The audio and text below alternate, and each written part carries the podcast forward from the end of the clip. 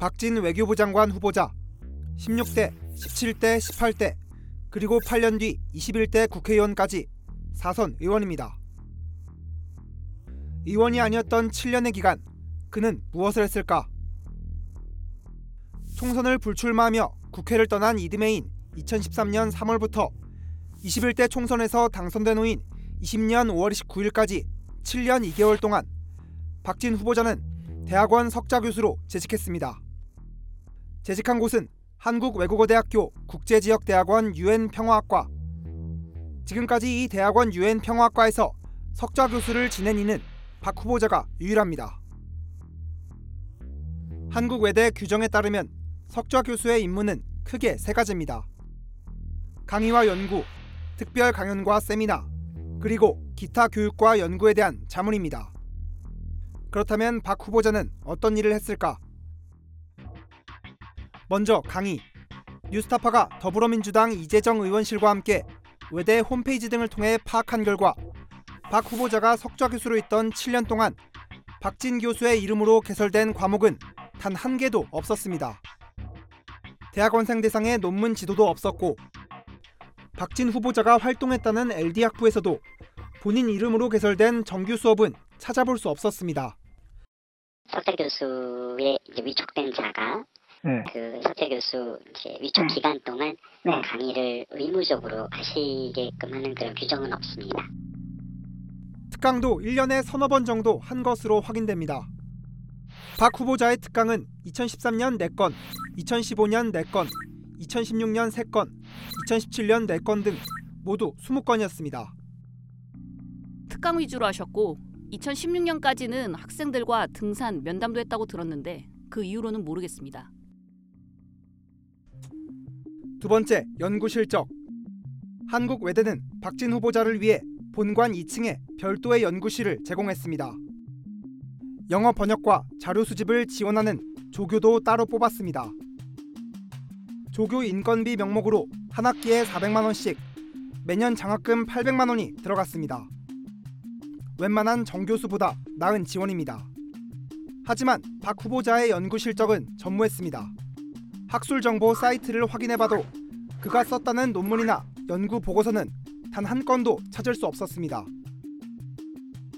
책이 한 건 나오긴 했지만 본인이 참여한 언론 기사와 칼럼을 엮은 것에 불과했습니다. 신문 칼럼 등 외부 기고문은 30여 건이 있었습니다. 기고 내용은 연구 성과에서 나왔다기보단 정세 분석이 주였습니다. 이마저도 석좌 교수 초반 2년 동안 몰려 있었고 그 이후엔 언론 기고문도 거의 없었습니다. 석좌 교수로 있는 동안 박 후보자는 정치 활동도 많이 했습니다. 20대 총선을 앞두고 2015년 11월부터 이듬해 4월 총선 전까지 약 5개월 동안 자신의 지역구던 서울 종로구를 거의 매일 방문했고 종로 출마를 염두에 둔 종로 이야기라는 책을 내기도 했습니다. 석좌 교수의 업무와는 전혀 상관없는 출판이었습니다. 그렇다면 박진 후보자는 외대에서 얼마나 받았을까? 박 후보자가 제출한 국회 인사청문 요청한 자료와 뉴스타파 요청으로 공개한 자료를 합산한 결과 7년간 3억 원이 넘는 급여를 받은 것으로 확인됐습니다. 결국 강좌도 열지 않고 논문 한 편 없이 7년이 넘도록 매년 수천만 원을 챙긴 겁니다. 더구나 박진 후보자는 2020년 21대 총선에서 당선된 후에도 곧바로 석좌 교수직에서 물러나지 않았습니다. 퇴임 전 몇 달간 지역구던 서울 강남에서 살다시피 하며 선거 운동을 했던 박진 후보자는 2020년 4월 16일 국회의원 당선 뒤인 5월 29일까지 석좌 교수로 계속 근무했고 4월과 5월 두 달치 월급도 받았습니다. 한국외대 석좌 교수의 임기는 2년입니다. 박 후보자는 2013년 첫 위촉 이후 재위촉 절차를 거쳐 7년 동안 재직했습니다. 한국외대 규정에 따르면 석좌 교수의 재위촉은 재단 이사회가 보수는 총장이 결정합니다. 그런데 박진 후보자의 석좌 교수 재위촉에 영향을 끼치고 보수를 결정하는 위치에 있던 한국외대 총장이 바로 김인철 교육부 장관 후보자였습니다. 김인철 후보자는 총장 자격으로 학교재단 이사직도 겸하고 있었습니다. 박진 후보자는 또 김인철 후보자가 회장으로 있는 사단법인 비비비 코리아의 이사를 9년째 맡고 있습니다. 석좌 교수 제도가 연줄로 이어지고 국회 입성에 실패한 정치인을 위한 자리로 전락했다는 비판이 나옵니다. 저희들이 이제 저번에도 뭐 출근하실 때 말씀드렸지만 대부분 사항들은 이제 그 파악을 해서 네. 정부 때 질문이 나올 것이고 그때 다 소상히 답변을 드리겠다는 게 이제 공식 입장입니다. 지금 이제 저희들 개별 취재에 대해서는 예.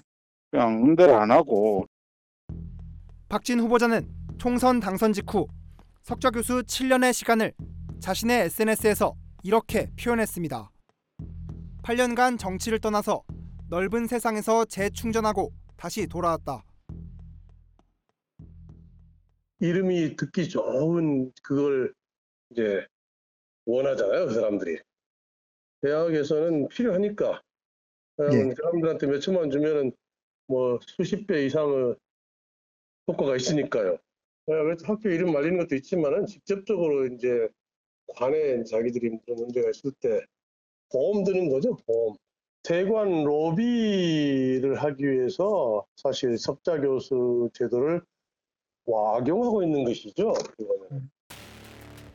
취재진은 박진 후보자에게 외대 석좌 교수로 임용된 이유가 무엇인지 7년 동안 연구나 강의 등 학문적 성취 없이 매년 4천만 원이 넘는 급여를 받는 게 적절하다고 보는지 물었습니다.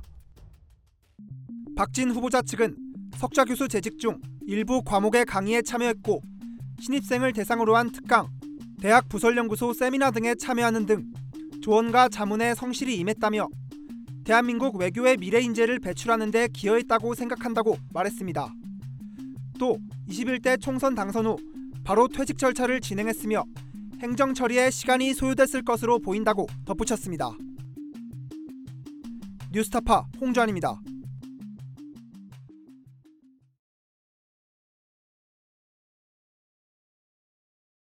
내 목숨을 걸어서라도 지키려고 하는 것은 국가가 아니야.